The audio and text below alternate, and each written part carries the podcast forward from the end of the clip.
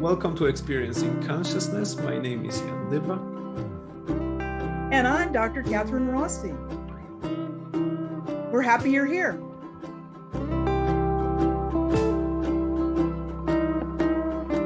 Okay, so today we're going to talk about the burden of effective psychotherapy.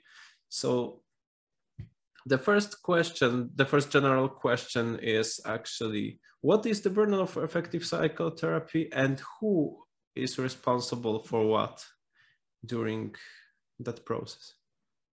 Well, I'm so glad you're asking this question because we've been talking a fair amount of how therapists can take care of themselves so they can be at their best and that they can be the most brilliant psychotherapists that's possible. And so, this concept of who has the burden for effective psychotherapy is right in the center of that discussion. That's interesting, isn't it? Mm-hmm. You know, you don't think about that um, most therapists don't think about how they're going to take care of themselves but in when when you take care of yourself you're also able to take better care of the client so um, it's very interesting that the burden of effective psychotherapy rests on the client you can be so motivated as a therapist to try to help solve the problem that the client is giving you of being so clever, of being so witty, of thinking it through. But the truth of the matter is, unless the motivation comes from the client, how are they going to change? So um, I was uh, restudying a little bit this morning about the origins of this concept of the burden of effective psychotherapy. And it came from Milton Erickson, the modern day father of therapeutic hypnosis, in 1964. That was a few days ago, wasn't it? Quite a few days, right? Yeah, I mean, as we do the math, it's like that's a thousands of days ago. And he had tremendous success with his patients. In those days, people were called patients, they weren't called clients. And he was a medical doctor, so that was particularly appropriate. And sometimes people would come to him and they'd been unsuccessful in psychotherapy, where they'd been in analysis five days a week for four years and their problems were actually worse. Now, psychoanalysis works really well for a lot of people, but then there's there's those few it doesn't work for, and they need something different. Individualized treatment. You know, a real individualized treatment. And so, um, in the 60s, in particular, a lot of people were going to to uh, psychoanalysis. There wasn't uh, there wasn't the variety of psychotherapies that we have today. And um, so he would have patients come in uh, to say that, you know, I have this um, medical condition. I have high blood pressure. I'm smoking too much. I'm eating too much. Um, I'm, I'm really in bad shape and I, I need help. And um, I don't know, it just hasn't been working for me. And so Erickson would do something really different. How exactly he worked with these people, the technique that he used, I think is really telling. So he knew that in order for this person who'd been in therapy for years to change, is that they needed to take responsibility for themselves because the locus of change is within the individual. So he um, he would have them very slowly tell their story to him. And and then he he might ask them to modify something here or there and at the end of their telling the story they would they would say what they wanted for instance for a person who was uh, wanted to quit smoking the question would be how is it that that smoking you know what do you want out of smoking for instance So he would say, I want you to do this really slowly and to tell me the story. And he knew that the, the, the client themselves would go into a naturalistic trance state as they were telling the story. And he could hear when they were slowing down with the story or their voice would get quieter and quieter. And he'd have to say, You got to speak up now. And he'd have them repeat the story.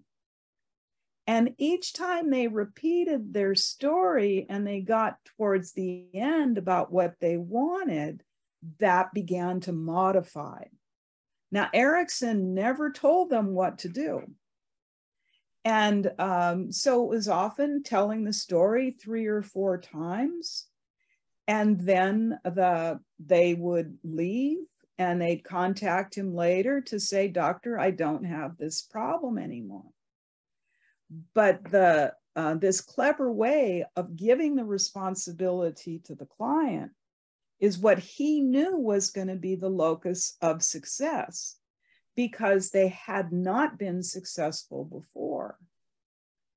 Yeah, and uh, in the, in this article that you referred to, the burden of effective psychotherapy, the burden of responsibility for effective psychotherapy, there is a good example for it uh, for uh, of a, of a person uh, of a man who came to him uh, to quit smoking actually. Mm-hmm. And what he did was uh, he, he asked him to tell the story and then he asked the person uh, to tell him what actually he wants and how he thinks he can do it do i re- remember that correctly yes mm-hmm. and then when he was telling that to, to Dr. Erickson, he would ask him to repeat that many times and go deeper into a trance while doing that. Mm-hmm. So that it would go into the unconscious, so that the unconscious can perform the that in, internal unconscious search for solutions and for new ways of doing things. Do I understand that correctly? It's it's absolutely correct. And of course, when people would come to see Milton Erickson, they were coming for hypnosis.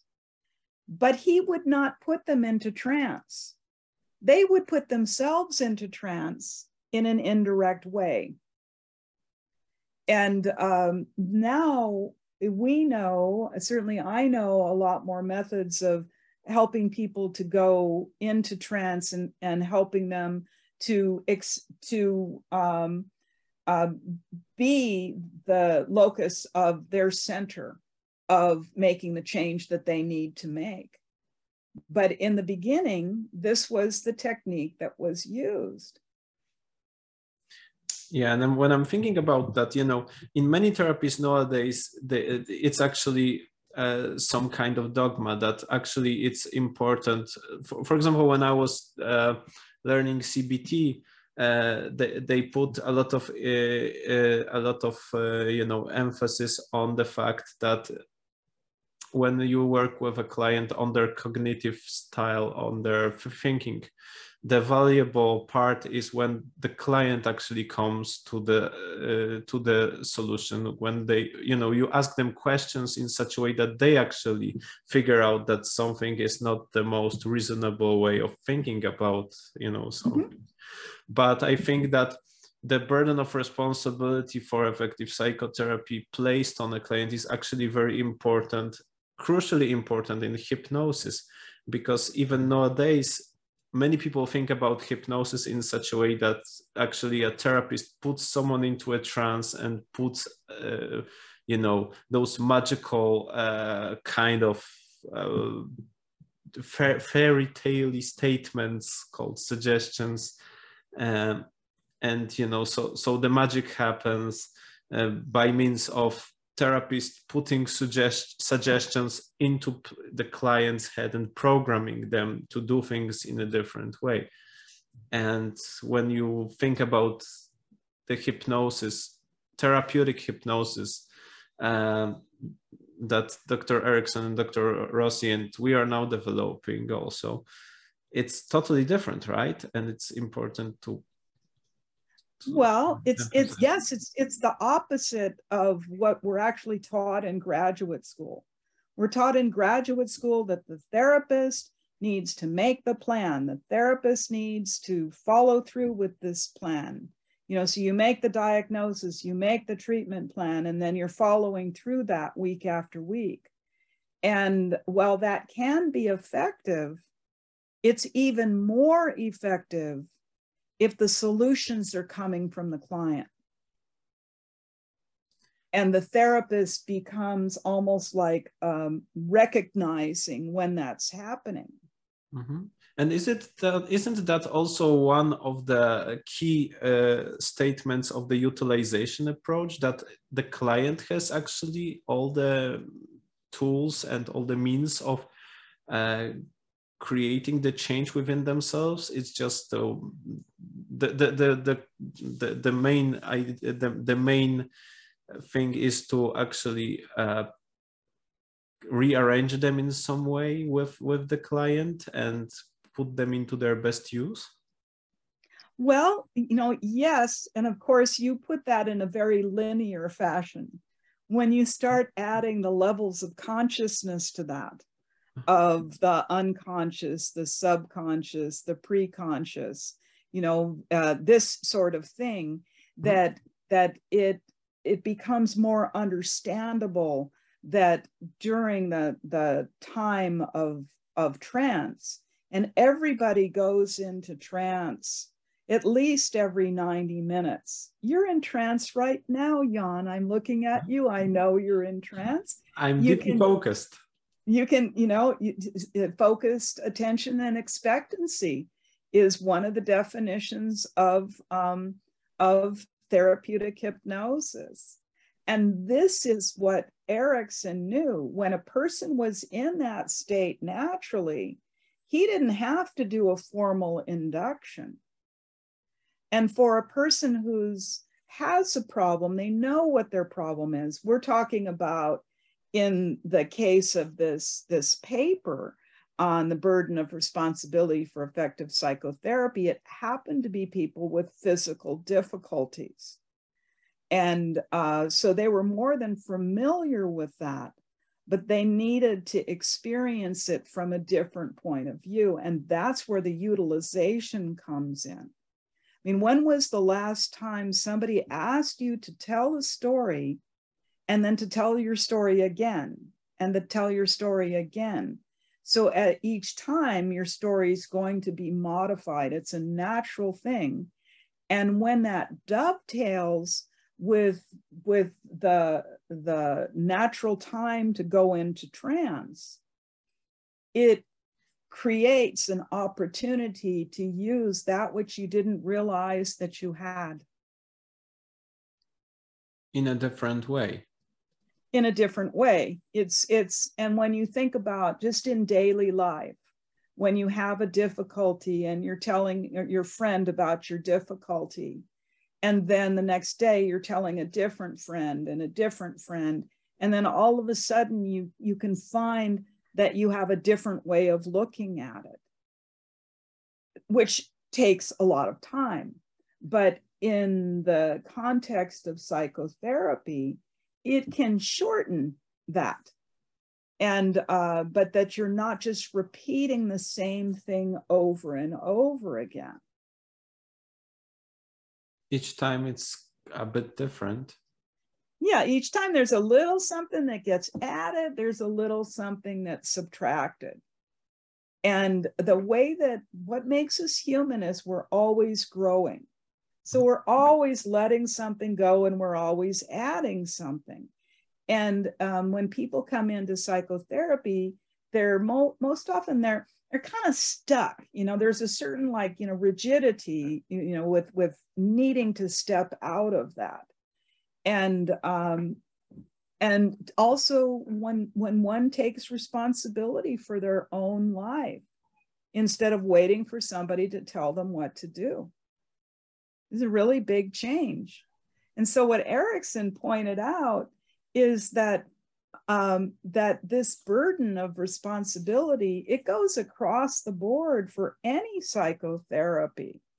And so for a person to come in to, to hypnosis and they're still saying doctor doctor doctor you know i want you to put me into trance. I want you to make the suggestions. I want you to do the healing um, as Erickson would say, and, and therapeutic hypnosis can fail just like everything else. So it's not a sure bet kind of thing. But imagine this concept, this that that the concept of helping that client want to be motivated to make the changes and to take responsibility for the changes. It's a whole other ball of wax, as they say. Because when people come in and they're looking at you and they're saying, Doctor, doctor, doctor, help me. And you are saying, Oh, I want to help this person. I really want to help this person. And so your mind is going, going, going. What am I going to say? How am I going to say it? You know, what situation am I going to set up? This sort of thing. That's what we're taught to do in school. But when you kick back a little bit and say, wait a second, if I'm doing all the work and you're just receiving, the chance of you making the adequate changes you need to make is kind of small. it's like it's like in in the old way of doing hypnosis when people were imposing suggestions on others and mm-hmm. I think that it was in the article called uh, Hypnotic Psychotherapy that Erickson said that the effect of that uh, straight direct suggestion is just uh, is very limited. And it's you know based on the need of uh, satisfying the the hypnotist demands or something like that. Mm-hmm and that the real change comes actually from real resynthesis, resynthesis and uh, mm-hmm.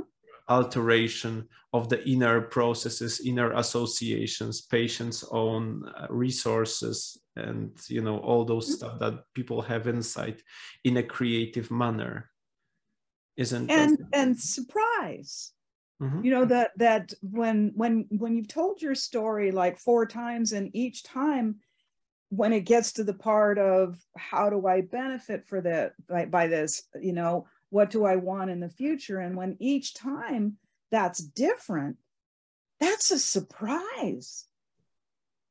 And that kind of, you know, it's it's like shock. You know, I I didn't I didn't know I had that in me.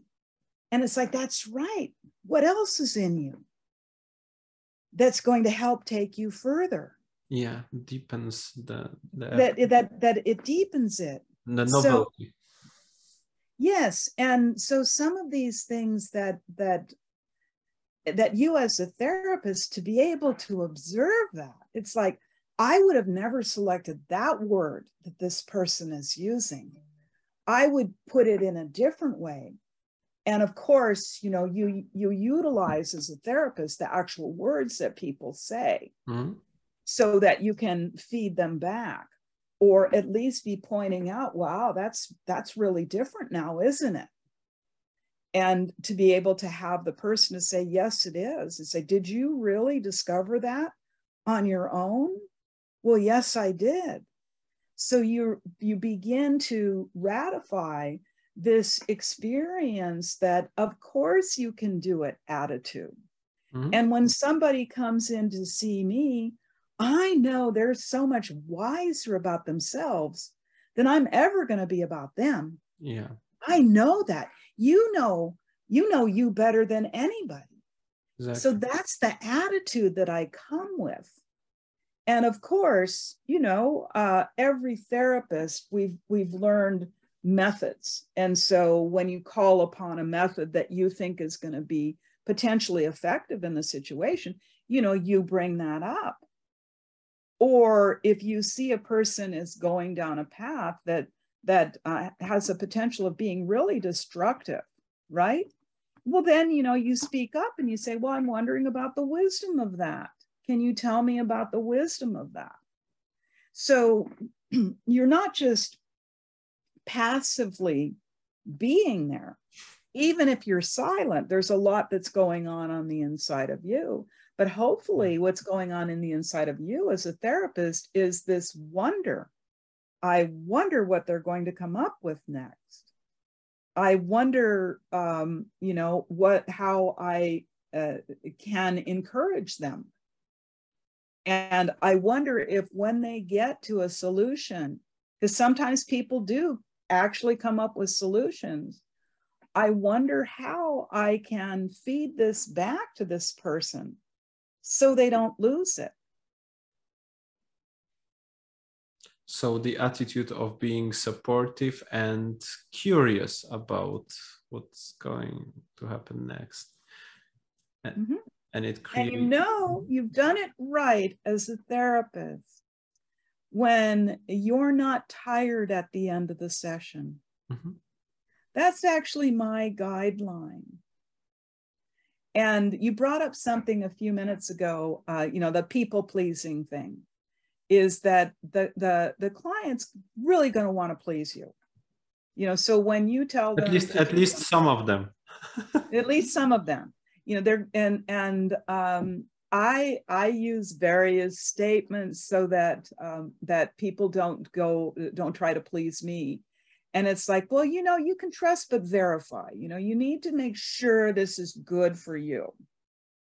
And um, so, in building in that individual ability to question what's been what's been said and what you're going to take in for yourself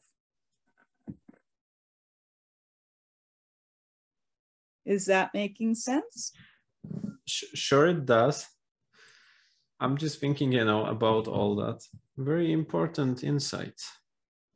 Well, and ultimately, and I'm really serious about therapists taking care of themselves. I've seen too many people, they get to the end of the day and they're just crawling home. They're so exhausted, and that they're taking on personally the problem of the client. You know their mirror neurons are just so involved and they're mm-hmm. and and they're just exhausted. And so they're not leaving work at the office. They're taking it home. They're going over and over and over in their mind about the session. And that's a therapist that's working harder than the client. Mm-hmm. and um, it's very important that the therapist not work harder than the client that's that's the feedback loop for the therapist. And i got to tell you it's amusing.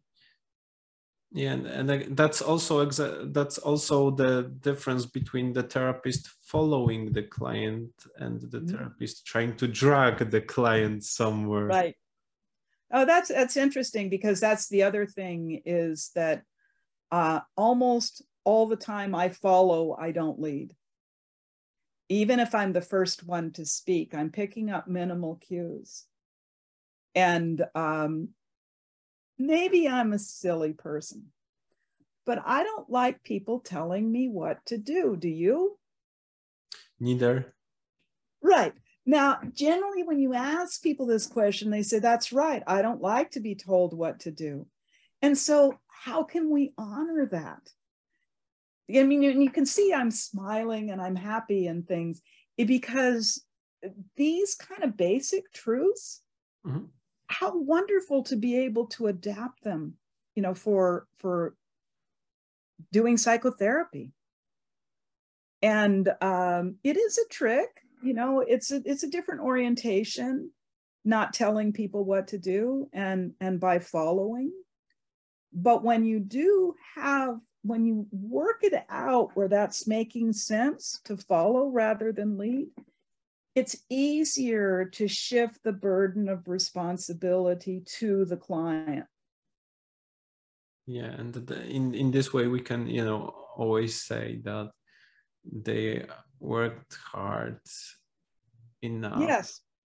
To the point that they were ready to face their yes the challenge Absolutely.